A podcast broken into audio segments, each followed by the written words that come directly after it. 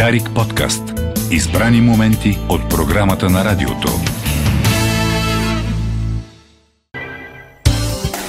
Кой говори продължава на 1 декември с поредицата за медиите само критично. Днес депутатите отново гледат промените в изборния кодекс в пленарна зала. Както знаем, основната тема, предложените промени в изборния кодекс и основната тема, която води до конфронтации и полемики, е свързана с машините за гласуване и по-конкретно с предложенията за връщане на хартияната бюлетина. Машините предизвикват пълни реакции и редица спекулации в общественото пространство. Част от тях се изричат и от политици, които а, ги наричат ненадежни, които изтъкват факта, че според тях само в България се гласувало с машини, а венецуелски били машините, съответно софтуера може да бъде компрометиран лесно и така нататък. За всичко това ще говорим в първите минути на предаването с Ванеса Николова от FactCheck BG, която написа статия по темата, именно надежни ли са машините за гласуване. Тя отговаря на този въпрос. Здравейте! Здравейте на вас и на слушателите на Дарек и благодаря за поканата. Вие започвате статията с едно изказване на лидера на БСП Корнелия Нинова. БСП всъщност внесоха законопроекта за а, промени в изборния кодекс, с, с който се връща и хартияното гласуване. А Корнелия Нинова казва, че а, Германски конституционен съд е решил, че машините не са надежни, респективно не са надежден начин за гласуване. Така ли е? Точно така, всъщност повода за написването на статията в FactCheck беше конкретно изказване на Корнелия Нинова, но всъщност може би е важно да кажем, че тя не е първата, тя не е първия политик, който използва аргумента с решението на Германския конституционен съд, за да подкрепи ам, желанието си за внасяне на поредните промени в изборния кодекс. Още през миналата година представители на политическа партия ГЕРБ също използват аргумента с решението на Конституционния съд в Германия, като дори председателя на партията Бойко Борисов в едно свое изказване казва, че Конституционният съд в Германия е забранил машините за гласуване в Германия. И това не е вярно. А, може би е важно преди да навлезем в конкретика за решението на съда в Германия, да кажем, че още през юли месец миналата година Българския конституционен съд излиза с решение по темата с машинното гласуване, именно защото тази тема е атакувана от ГЕРБ пред него. И Българския конституционен съд казва, че няма място аргументите на Германския конституционен съд да бъдат използвани към българския случай, че те са неотносими към българския случай. По-конкретно за решението на Германския конституционен съд, то е от март месец 2009 година и се отнася за федералните избори в Германия през 2005 година, когато в страната се гласува с машини. Важно обаче да отбележим, че тези машини са от типа за директно регистриране на а, електронен вод. Такива машини, между другото, са използвани в САЩ на междинните избори през 2018 година в 15 щати. И това са машини, които директно регистрират вота на избирателя, без да пускат контролна разписка.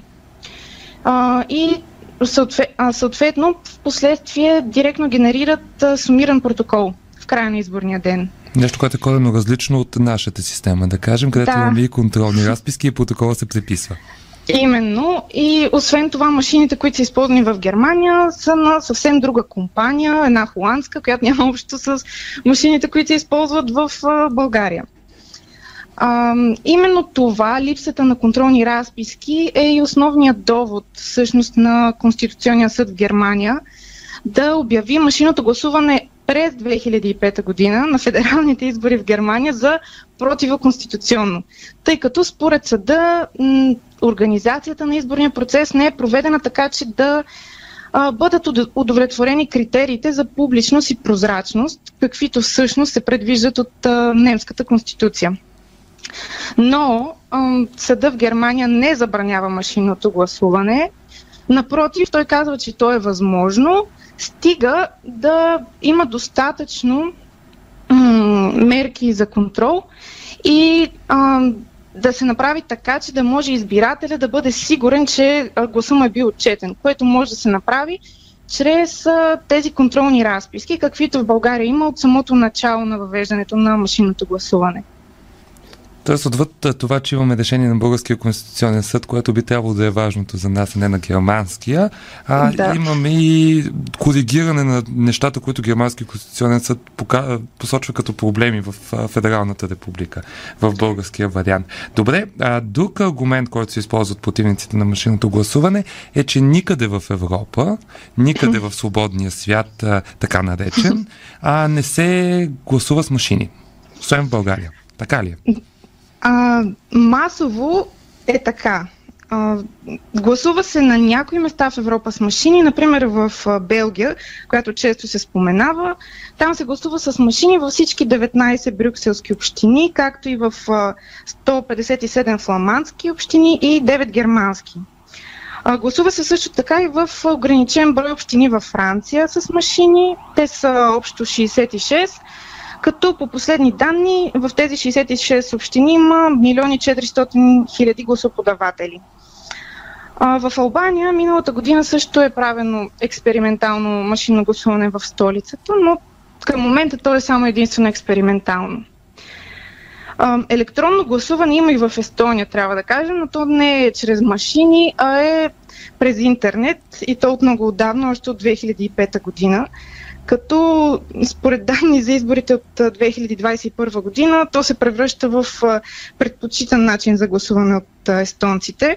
От общо 425 хиляди гласували на изборите през 2021 година, 275 хиляди всъщност са подали гласа си онлайн. Да, още една тема, която сякаш забравихме в България. 2015 имахме дори референдум по въпрос с електронното гласуване, но само може да си представим какъв дебат пък ще се води, ако тръгне да се въвежда то. Да. Предстои да видим. Добре, а сега много полемики предизвиква темата. Знаем, от две седмици занимаваме основно с машините и с хартияната бюлетина. А, вие от FactCheck BG проверявате фактите. Колко факти да. присъстват в този дебат, ако може така да генерализираме и колко м- се води целият разговор на база на спекулации и лични интереси? Какво е вашето впечатление? Разговорът действително е много спекулативен и според мен фокуса не се поставя върху важните неща сами по себе си методите на гласуване не могат да бъдат демократични или недемократични. Такива ги правят хората и институциите, които отговарят за организирането на изборния процес. Тоест, фокуса би трябвало да е върху м- контрола, механизмите за контрол на изборния процес, а не върху самите методи. Тъй като основният аргумент на партиите, които искат да се върне хартийното гласуване във всички секции, е, че в цяла Европа, Западна Европа се гласува с хартия, т.е. това е най-демократичният модел. Но това не е вярно, защото в Северна Корея, например, също гласуват само на хартия. Така гласуват и в много недемократични страни в Африка, например. Тоест, този аргумент е абсолютно невалиден. И пак казвам, методите на гласуване не могат да бъдат демократични или недемократични, а хората и институциите ги превръщат в едното или другото. Да, е много важно да успокоим хората, че а, има все пак и международни наблюдатели на изборите, които се случват в България. Те следят за това процеса да е демократичен гарантиран. Смятам, че е важно да го кажем това не е за друго, защото целият този дебат а, води до голяма степен на това още хора да се съмняват в изборния процес и в резултатите от вота. Вота ви да. е гарантиран, няма доказателства, че се подменя масово и камо ли пък последните няколко избора с машините. Защото аргумента, да кажем, за избирателната активност, тема, за която няма факти, а фактите са, че масово подменяне на вота чрез машини няма. Има проверки, да. доказани експертизи. Добре, Ванеса Николова от FactCheck BG с една много важна тема на фона и на днес продължаващите дебати в парламента за машинното гласуване. Благодаря много за този разговор. Ние, благодаря. Ние ще се чуем след кратка пауза. Как се прави успешно политическо предаване онлайн, така съм заглавил следващата тема, която ще обсъждаме в За медиите само критично. Днес от години журналиста и блогър Асен Генов обсъжда ежедневно актуалните политически, економически и обществени въпроси с събеседници онлайн в предаването Контракоментар. Той е мой събеседник. Здравейте! Здравейте, добър ден. Да започнем от там. От колко години реализирате контракоментар и колко издания има предаването до момента? Ами, буквално са, може би вече ще започне пета година. А, бройката съответно 5 по 365, махам няколко там, примерно 10 на 20 дни на година за боли, болнични, почивка, командировка и така нататък. Така че това е сметката. Старай се ежедневно наистина да предлагам на своята аудитория епизод с някой интересен събеседник по важните, по актуалните теми. Изисква много сериозен труд реализирането на това предаване, особено предвид факта, че в рамките на часове понякога обсъждате със своите събеседници сериозни и вътрешно и външно политически въпроси. А колко човека работите за контракоментар? Това е абсолютно солов проект, one man show. Сам аз съм си редактор, аз съм си режисьор, сценарист, продуцент и така нататък. Така че няма, няма, нямам, нямам екип в този смисъл. Това не означава, че нямам планове за бъдеще да го направя по, по, по-масштабен като, нали, като, като участие, като екип и така нататък, но на този етап съм сам. Кое е най-трудоемкото в тази работа? Кое отнема най-много време и коства най-много усилия по подготовката на предаването? Всъщност, ако трябва да бъда честен, много често хора, приятели, колеги ми помагат, подсказват, помагат и дават съвети по различни теми. Тоест има някакъв елемент на това, което може би от компютъра, ако заимстваме краудсорсинг, т.е. на някакво колективно усилие, но в центъра на това усилие съм аз с моите идеи и разбира се, най-важното това е а, гостите, тези, които участват в разговора с техните знания, с техното, техното мнение и анализ по а, важните въпроси. Аз малко се отклоних от въпроса ви. Бихте ли го повторили? Да, кое е най-трудоемкото от работата по предаването? Кое а, да, разбира се. Да. Еми, може би самата реализация, защото все пак, ако да речем има някаква важна тема, примерно, без, без значение коя, някоя важна тема, а, подготовката за мен поне означава да проследа максимално широк брой източници информационни по въпроса, понякога дори противоречиви, или медии, които отразяват даден казус, а, само че са на различни политически позиции, с различни предпочитания или пристрастия, или подкрепят различни политически сили, ако говорим в чистия вид, в западния вид, в който всяка една медия нали, знае се, всяка значима медия се знае какви са политическите пристрастия. Така че, може би, въпреки това, извън това усилие, най-голямото усилие наистина е самото самата продукция. Нали. В момента, в който сядам в 9-15 пред камерата, пускам си осветлението, правя теста с моя събеседник, свързваме се.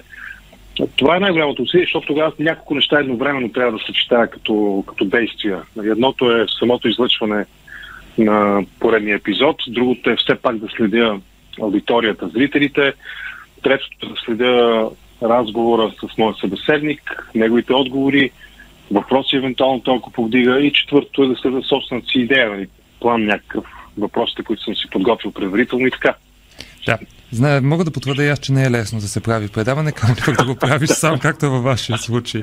Добре, а какво, какво предлагате вие на зрителите, което те не могат да получат от масовите медии? Каква е разликата между контракоментар и другите политически предавания в телевизиите, например? Ами, аз съм на мнение, че хм,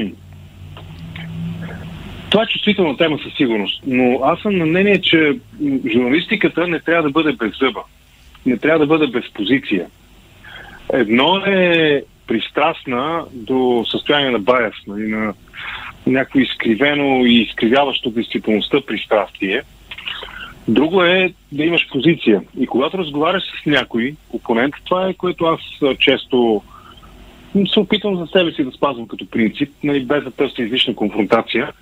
Минах през този период на така радикално конфронтиране с опоненти и с тези. Но това, че имаш позиция, не означава, че е нещо лошо задължително. Напротив, именно когато поставиш събеседника си в а, среда, в която той трябва да внимава, трябва да търси правилния отговор, а не да повтаря заучено машинално клишета, които са изработени в а, техните пиар екипи и през центрове. Тогава в разговора се появява наистина нещо смислено или както друго едно клише звучи, нали, се ражда информацията, качественото, качественото мнение А, новина дори ако щете се ражда. Много често ми се е случвало, може би обаче заради ревност с а, конкуренцията, да го кажем така, линейните медии, а, не е влизало, не са влизали неща, които са се произвеждали като новина в контракоментар, не са влизали така масово, не са навлизали в мейнстрима. Но това е средата, в която, когато имаш човек, с когото не си съгласен, да покажеш, че не си съгласен с него, запазвайки уважение, запазвайки добрия тон, защото тогава ти го провокираш да мисли, да се аргументира по-добре, а не просто формата, в който нали, кажете какво мислите по този въпрос. Много ви благодаря, че ми задавате този изключително важен за българските граждани въпрос. И нали. това е формат, който не е моят стил. Има една много крива разбрана, това, което казвате, крива разбрана концепция за неутралност от много колеги, които смятат, че дори в а, точно предавания, които изискват и авторски коментар, изискват и заемане на позиция, те трябва да представят и двете гледни точки. А, как гледате на това с двете гледни точки, особено в една ситуация, в която сме заливани с дезинформация, превръщаща се все по-голям проблем от началото на руската война в Украина? Да, критиците на критиците на подхода, че в, особено в ситуацията на война няма как да бъде уважена гледна точка на агресора, те много лесно и ловко преминават границата и започват да твърдят, че става дума за цензура. Но всъщност, ако се нещата до елементарни понятия, буквално до елементарни понятия, руският режим, режима на Путин в, в Русия, действията на руските войски, на руската армия в Украина, все по-твърдо и все по-категорично се определят като терористични. Ще припомня решението на ПАСЕ, декларацията от преди дни на Европейския парламент, които определят режима в Кремъл като терористичен определят Русия като държава спонсорираща тероризъм, Вагнер, частната военна, доколко е частно отделен въпрос, защото се твърди, че това е всъщност под контрола на ГРУ, на руското военно разузнаване. А, да, когато става дума за все по-ясно утвърждаващо се международно мнение на тази част от света, която наричаме свободен и цивилизован, тогава да дадеш втората дума на терористичен режим или да защитаваш гледната точка на терористичен режим, да търсиш гледна точка, която да подкрепи гледната точка на военната компания, частната военна компания Вагнер, чието бойци убиха свой колега с чук, удряйки го по главата. Нали, това е все едно да дадем другата гледна точка на някой боец от ИДИЛ, от Исламска държава, да обясни мотивите, с които преди 15 минути е отрязвал някой главата пред камера. Съгласете се, че това е нелепо. Или още един по-брутален, не знам дали е по-брутален пример, но достатъчно брутален пример ще дам, обсъждайки проблемите с сексуалните престъпления срещу деца, да дадем другата гледна точка, да изслушаме мнението на един педофил. Съгласете се, че това е нелепо и несъстоятелно само по себе си. Да, в контекста на войната в Украина ясно е защо поставяме под съмнение всичко идващо от руските официални и неофициални източници. Защото те голяма част от неофициалните всъщност са официални, но просто това не е обявено. А, но Получават се грешни съобщения или хиперполизирани съобщения от украинска страна. А, конкретно, ако се следят мрежите, нали, знаем не веднъж се е случвало и това. Как можем да оценим истината от а, невярната или пресилена или манипулативна информация в ситуацията? Изключително, а, изключително трудно е и това, това големи медии, нали, с много по-голям ресурс от просто one man show, а, го заявяват. В условия на война е изключително трудно да се проверят а, така, информацията и източниците двупосочно, както по отношение на Русия, така и по отношение на Украина. Аз какво правя за себе си, ако искам да се формирам в личен план или когато искам да изразя публично някаква позиция, а, искам да си формирам мнение, аз а, максимално се старая да обхвана широк спектър от медии, а, включително и такива, които са по-критични към, а, примерно към украинската страна, нали, но без да се доверявам на руските пропаганд, пропагандни канали, защото там ситуацията е страховита. Нали, там, ето вчера Симонян го обяви, ако ние загубим, казва тя за Русия, ако Русия се измъдри или умъдри да загуби войната, в Хага, там където се съдят военно престъпници, ще има място дори за метача на Кремъл. Така че тези канали информационни аз ги избягвам, но се старая максимално да разширя гледната точка, собствената си, да събера максимално информация от всякъде. И ако е спорно дали а, са изстреляни 100 или 110 ракети руски към украински градове и населени места, аз ще кажа над 100. Защото пет канала, примерно, информационни са ми казали между 95 и 120. Разбирате ли? Да. В този ред на мисли не можеш да провериш 100% да верифицираш, ако не си там конкретно на фронта да видиш какво се е случило, но можеш много близо до истината и винаги има, поне по отношение на войната, винаги има, това е много, това е критерия, ориентиран е много лесен. В тази война имаме много ясно разграничима линия. От едната страна е агресора, от друга страна е жертвата. Всяка информация за жертвата естествено трябва да бъде проверявана, но не трябва да бъде спестявана. И всяка информация за агресора, когато е пропагандна, трябва много внимателно да бъде интерпретирана, дори бих казал оправдано да бъде филтрирана по примерите, които дадох с ИДИЛ и с а, сексуалните престъпления срещу деца. Да, тук може би е важно да вметнем, че имаме колеги от цял свят, които жертват живота си като военни кореспонденти в Украина в момента. За ами много бързо забравихме, че едни от първите публични жертви бяха журналисти, да. да. Обстрелвани съзнателно. Добре. Така е. А, сега, тук много интересно да попитам а, и от гледна точка на българския контекст. Тук да. как избирате на кого да дадете думата? Защото вашите разговори са много дълги. А, съответно, знам, че в България така, има публични фигури, включително и политици, които сеят дезинформация. Как подхождате спрямо тях? Давате ли им думата на тях или? Една малко, така не забележка, точно един час е стандартния формат при мен. Един час mm-hmm. разговор позволява да се покрие дълбочина една тема. Това го казвам полу на шега, полу така mm-hmm. сериозно. Иначе как... Аз нямам проблеми да обсъждам казусите, въпросите, важните въпроси с, пак казвам, с хора, които изразяват неприемлива за мен гледна точка. Но, примерно, ако трябва да проведа разговор, ха, много често политици ми отказват в интерес на истината. Нали, не се оплаквам, за мен това е форма на комплимент. Отказват ми на различни нива, от най-високо до, до средно ниво политици в а, изборната система у нас, на избираеми длъжности. Но не всички, някои отказват. Някои не отказват да приемат. А, та, не се притеснявам от това да имам раз събеседник, с който не съм съгласен. Просто предварително или го проучвам, или ще го проуча, за да знам за себе си нали, какви са му темите, тезите по-скоро напоследък по даден въпрос. Разбира се, ще се подготвя достатъчно, надявам се, че ще го направя нали, успешно, така че да мога да, да му опонирам и да не му позволя максимално да го огранича във възможността да или да прави пропаганда, или просто да на руски, преведено от руски на български, да ни закача макарони по ушите. Нали. Това е един техен израз, нали, смисъл да ни ние как го казваме на български, не? Нали? да ни баламурка, мисля, че има един такъв да. разговорен израз, не? Нали? да ни прави на луди, още по-разбираемия израз. Така че това, е. иначе чисто технологично аз се старая горе-долу седмица за седмица, примерно към края на тази седмица ще знам нали, за следващата седмица кои ще са ми гостите и това е технологията. Кое е най-вълнуващото интервю, което сте правили до тук? Най-впечатляващия събеседник? О, о, не мога да откроя наистина смисъл, всяко едно съдържателно, след всеки един съдържателен разговор или интервю, аз съм така удовлетворен съм вечер, когато приключи всичко. А, наистина ме затруднявате. Например, планирам, надявам се да успея да го осъществя. Имаме принципна оговорка, въпросът е да стиковаме ден, кога да стане.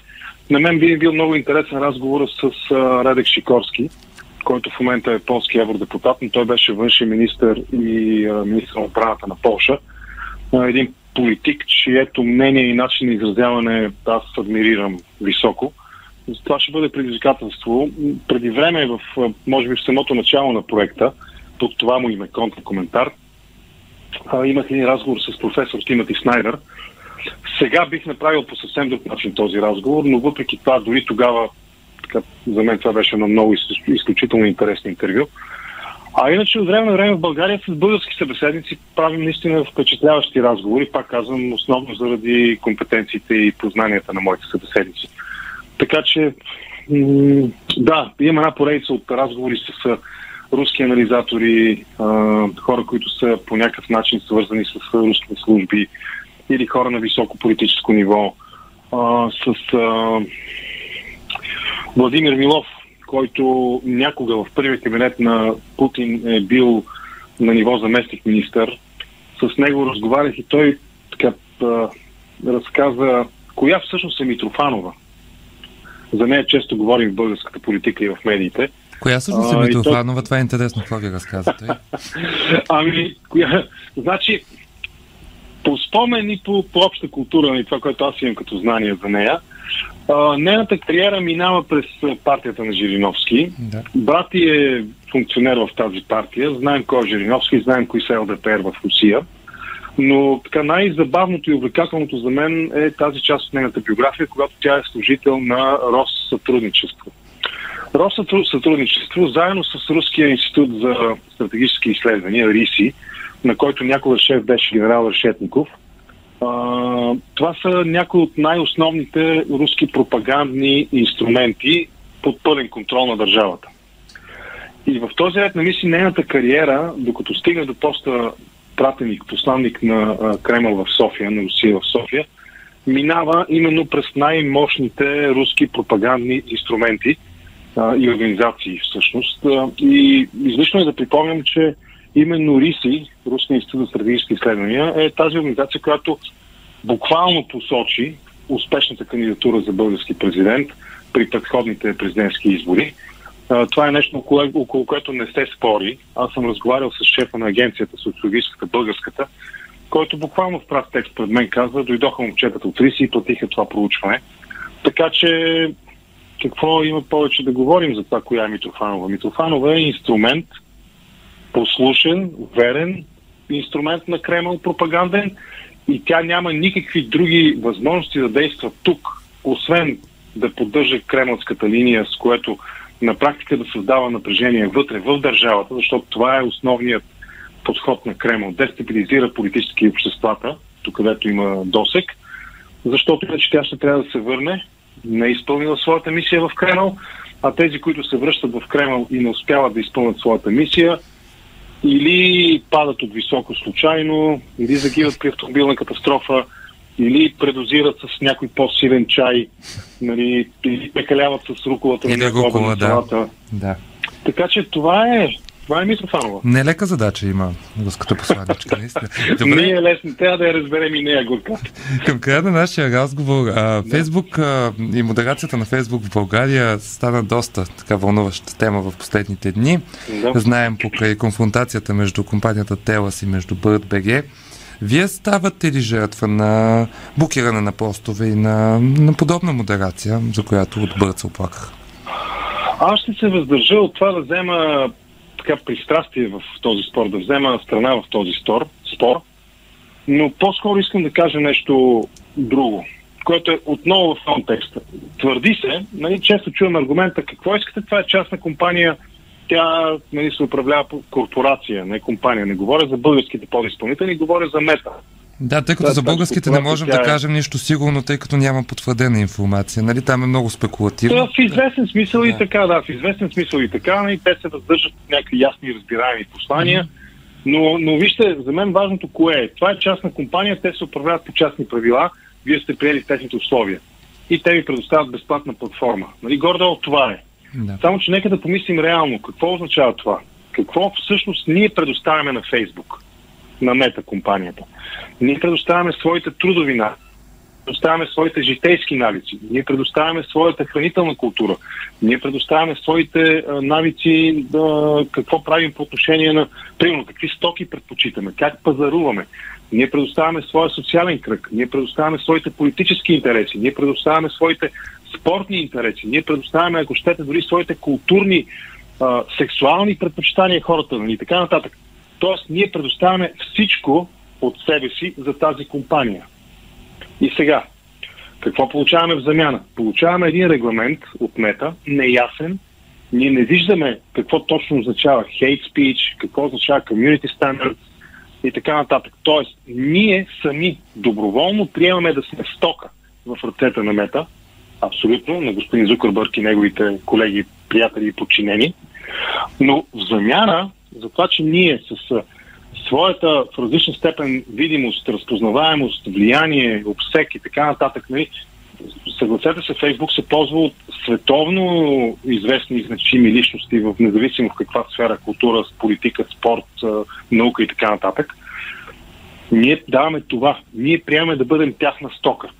Е сега, аз казвам следното. Ако ние сме прияли да бъдем тяхна стока, ако нашата разпознаваемост, независимо кой колко е разпознаваем, нашата социална среда, ако ние даваме това нещо, те да го ползват като търговия, като търговски предмет, като стока, някой, който те продават, защото Фейсбук съществува заради рекламите, заради информацията, с която разполага и продава, тогава, ако обичат поне да знаят и да кажат какви точно са тези правила. Значи, ако говорим за политически а, коректна реч, да знаем какво означава това. Ако говорим за hate speech, нали, реч на омразата, да знаем какво означава това. Ако говорим за а, каквото и да било, нали, религиозна нетърпимост, да знаем какво означава това. Защото това са честните правила на играта. Не, Фейсбук в този смисъл не е безплатна, защото ние продаваме себе си, колкото и звучи грубо, продаваме целия си, всичките си житейски навици, професионални интереси, образователен статус и така нататък, а в замяна получаваме едни неясни мъглеви правила. Ето това нещо трябва да бъде регулирано и това като го казвам, го казвам не като някакъв а, ултраляв свръх, а, такъв ултраляв, а, ултраляво мислещ човек, който настоява да има свръх държава, която се намесва във всичко, включително и колко пъти си ние ръцете след като ходим до туалетна. Нали, нямам предвид това. Имам предвид една разумна регулация, която да гарантира и нашия интерес, защото ние продаваме себе си във Фейсбук. Това е факт. Не знам дали сте съгласен. Напълно съм съгласен и това всъщност е големия въпрос. Извън този конкретен казус, който е изключително спорен и поведението на колегите. А, тук да, нашия, но, да. нашия 6-7 хиляден милионен, извинявам се, 6-7 милионен пазар то наистина е незначителен. На фона на глобален. Едва ли, да. едва ли Марк Зукърбърг има безсънни нощи, разсъждавайки върху драмата в България. Точно така. Дезинформацията, липсата на модерация на нея коства човешки животи, да. както видяхме по време на пандемията. Добре, Сен Генов, контракоментара може да гледате всеки ден в Facebook и в YouTube. Благодаря много за този разговор. Ние правим кратка пауза и ще се чуем след малко. Денят е 1 декември, вие слушате за медиите само критично една поредица в предаването Кой го води. Сега ще се разходим и с медиите по света. На телефона е Румяна Червенкова. Добър ден! Здравейте! Тази година на много места в света в авторитарния рай има проблеми. Последните, които привлякоха вниманието и на световната общественост и на медиите са появилите се протести в Китай. Доста неочаквани необичайни за, за хората, които следят а, м, тази държава и които са наясно с а, огромните възможности и пепела на китайската държавна цензура, а, която не позволява бунтове и, и несъгласие. Но настана от а, миналия уикенд до сега всеобщо впечатляване от кадри на хора, които се изтипват по улиците на Китай, за да протестират срещу блокирането заради COVID. Те можеха да бъдат чути и да викат не на COVID-тестовете, да на свободата, включително да искат а, оставката на китайското правителство, дори и на президента Си Цинпин. Протестиращите държаха бели листове с хартия, нов символ на неподчинение срещу комунистическата партия, които символизират цензурата на китайското правителство върху съдържанието в интернет. В социалните мрежи имаше и снимки на протестиращи студенти от елитен китайски университет, които пък бяха издигнали листове с изписане върху тях формула на физика Александър Фридман, само заради асоциацията с, на името с понятието свободен човек. В Китай може да ви вкарат в затвора, ако ви чуят да критикувате президента Си Цинпин, но след като изтърпяха почти три години политики на нулевия COVID, които преобърнаха живота на хората и те бяха затваряни в къщите си или там, където бяха сварвани в продължение на дни и месеци, някои започнаха да рискуват. Китайски анализатори казват, че този вид, вид публично неподчинение е безпредседентно за президентството на Си Цинпин – и може да доведе до най-лошата политическа криза за Пекин след протестите на площад Тянанмън през 1989 година. Демонстрациите, настояващи за повече свобода и не само от рестриктивните политики срещу COVID, се разпространиха в различни градове в страната, но също и в китайските социални медии, като платформата WeChat – и протестиращите успяват да разпространят посланието си онлайн, въпреки прословутата желязна цензура в страната, пише изданието Morning Brew.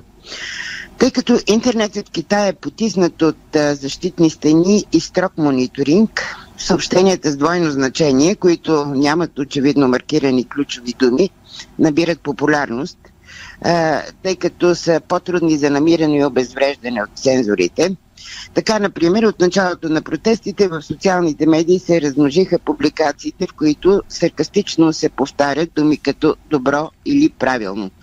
По този начин явно успяват а, недоволните да, да се самоорганизират по, няк... с, по някакъв кодов начин. А, въпреки това китайските цензори си остават трудни за преодоляване през цялото време на протестите информацията беше рутинно и предсказуемо премахвана от а, китайската машина за цензура, като хаштаговете, свързани с безредиците, бяха изтривани от Weibo, платформата, която е китайският еквивалент на Twitter.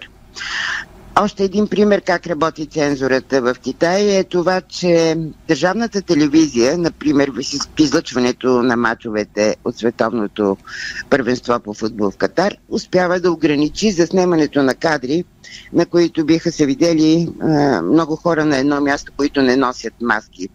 Това е за да се избегнат сравненията, които китайските зрители биха направили за мерките срещу COVID в други страни в сравнение с, с Китай. В Туитър, където Илон Мъск наскоро уволни екипа за борба с пропагандата, резултатите от търсенето за големи китайски градове бяха наводнени от ботове с порнография и хазартно съдържание, така че да се затрудни намирането на новини и информация за протестите. Към вчерашния ден държавните медии в Китай все още хваляха нулевите COVID мерки, което според експертите е знак, че правителството за сега се придържа към политиката си. Но всички, разбира се, се питат как ще завърши надигналото се недоволство, дали с някакъв вид отстъпление на властите или както на Тянанмън през преди 33 години. Защото това е най-големият протест Китай, по всеобщо мнение, след кървавите събития на площад Тянанмън през 1989, когато китайските войски убиха стотици невъоръжени цивилни протестиращи в центъра на Пекин. В сегашните безредици журналист от BBC беше арестуван с белезници, докато отразяваше протеста в Шанхай и говорител на корпорацията каза, че е бил бит и ритън от полицията по време на ареста. Това е наистина е рядък момент на масово несъгласие в Китай. Експертите смятат, че е демонстрация и пред президента Си Цинпин, и пред света. Това беше гледка, невиждана до сега в Китай, отбелязва изданието Business Insider.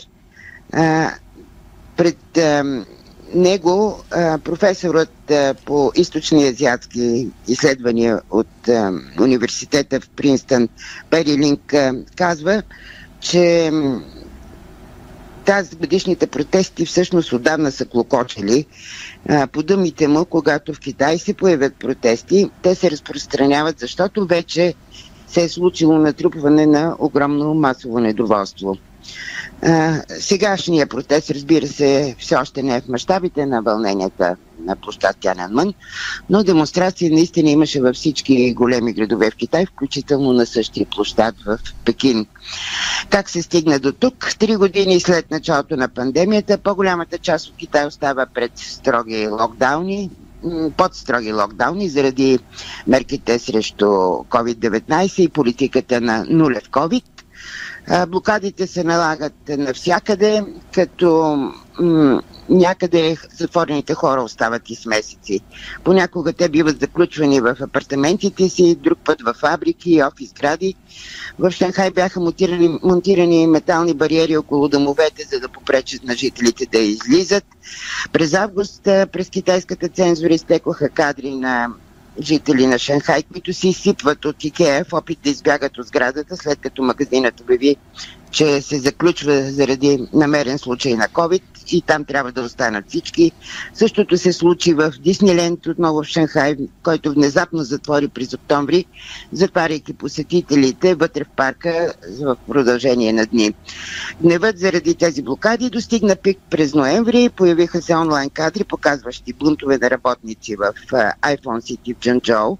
След седмици на протести и съобщения за недостиг на храна в завода, който произвежда по-голямата част от айфоните за света, Друг повратен момент дойде след като най-малко 10 души загинаха при пожар в апартамент преди една седмица на 24 ноември.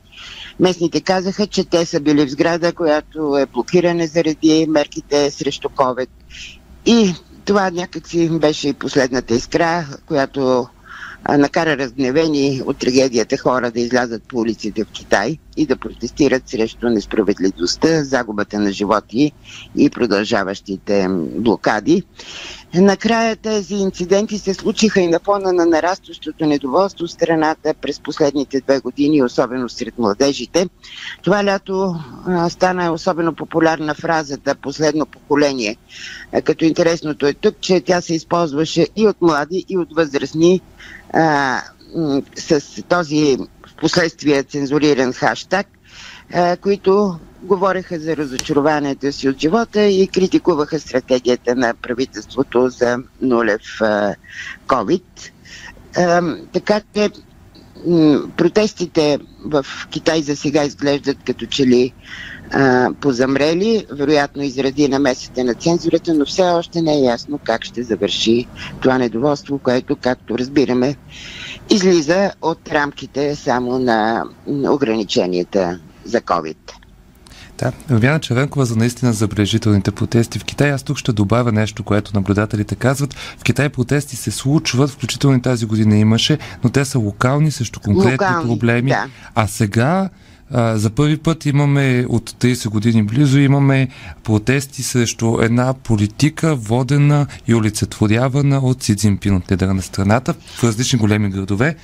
Така, и особено, и, и само да допълня, да. че м, също се смята, че започналите протести покрай тези в Китай и в а, държави на китайски общности извън Китай също се прогнозира, че ще доведат до големи проблеми на Си Цзинпин. Ще следим със сигурност тази тема, изключително важна. Благодаря много на Румяна Червенкова. А ние сега ще завършим с Сладната малинка и Иво Белов. Ще чуем отново утре. Хубав ден! Златна малинка Телевизия RTVI това е малко особена телевизия, рускоязична, а нейните водещи и репортери са израелци. Излъчва се от Съединените Американски щати. Основните и теми, естествено, са събитията в Америка и Израел, но най-вече войната на Русия срещу Украина. Преди две седмици в студиото на телевизията беше поканен руски православен свещеник. Водещата му показа кадри с друг руски православен свещеник, който благославя ракета с надпис «Сатана», насочена срещу Украина и го попита как ще обясни подобно поведение. Поканеният каза, че след като ракетата е вече благословена, тя отлита в небесата подобно ангел небесен и носи добро на земята. И това той го каза не като някаква шега, а като разкритие на свещено някакво тайнство. Думите му, уважаеми слушатели, могат да ви прозвучат като зловеща нелепица, подигравка с православието и въобще с християнството, като бълнуване на безумец и като гавра с истинските вярващи.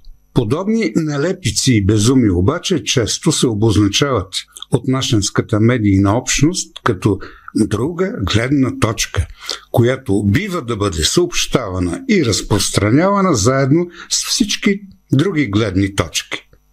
Затова и почти всички наши медии дават възможност за изява на хора, които подкрепят държавата терорист Русия. Или поне държавата, която официално е призната от Европейския парламент за подкрепяща тероризма. Въобще приказката за равнопоставеност на различни и на всякакви гледни точки е много удобна за онези журналисти, които не могат или нямат желание да проверяват верността на дадено твърдение и да отсяват истината от лъжата. Тази приказка в повечето случаи е похват на онези журналисти, които не могат или не желаят да бъдат повече от микрофони, поднесени към всяка отворена уста. Така преди изборите настана пълно информационно объркване, при което всеки казва каквото му хромне, включително и онова, което не би трябвало да казва, защото е лъжа или най-малкото преиначаване на действителността. И няма кой да разобличи лъжците, тъй като в медийното пространство лъжите вече не са лъжи, а гледна точка. В това пространство призиват дайте кода на бойкота да има мир и съгласие, вече звучи не като махленски майтап, а като нещо естествено. Става дума за прословутия код при машинното гласуване. Същият код, който според приказките на депутата от БСП Георги Свиленски Кирил Петков предложил за размяна срещу признаване на машините или нещо подобно. Защото вашият съпредседател и биш премьер ето там отпред дойде и каза оттеглете закона и ще ви дам кодовете. Кой е той, че ще държи кодовете на машините? Това обаче няма как да е вярно. Най-малкото защото кодът не е притежание на Кирил Петков, до него имаха достъп всички формации, регистрирани за изборите, а също и регистрираните политически наблюдатели. Както съобщава Българската телеграфна агенция, възоснова на решение на Централната избирателна комисия, Министерството на електронното управление е осигурило достъп до изходния код на машините за гласуване на представителите на политическите партии, които са регистрирани в публичния регистр на ЦИК. Бойко Борисов обаче заяви, че машините за вота на 2 октомври са били пипани 100% и поиска от Централната избирателна комисия разрешение компютърните специалисти от всяка една партия да видят какво става с софтуера, когато имат кода. Явно не е знал, че достъп до кода вече е бил предоставен на всички политически партии. Но кой знае защо при предоставяне на кода представителите на ГЕРБ не са се явили. Всичко това обаче повечето водещи в националните медии и повечето журналисти сякаш не го знаят и не го съобщават. Те само предават разните гледни точки. Има все пак и едно изключение в новините на БНТ, където бе поискано и мнението на специалистите – и сега вмъкваме това изключение в нередовната си рубрика Можело значи. Един процент е вероятността да откраднеш и злоупотребиш с един от тези кодове, когато те са 5, едно на 1 милиард или по-малко вероятността да злоупотребиш с изборите в България. Можело значи да се съобщи и истината, която няма как да не се загуби между множеството лъжи, поднесени като гледни точки. И като последица има хора, които нямат доверие на машините, други пък нямат доверие на хартийните бюлетини и хората губят доверие в не, не намалее. Макар от всички медии да се лее упойващо, призивното и безпомощно лицемерното гласувайте, гласувайте, гласувайте. Това е ваше гражданско право и задължение. Дарик подкаст. Избрани моменти от програмата на радиото.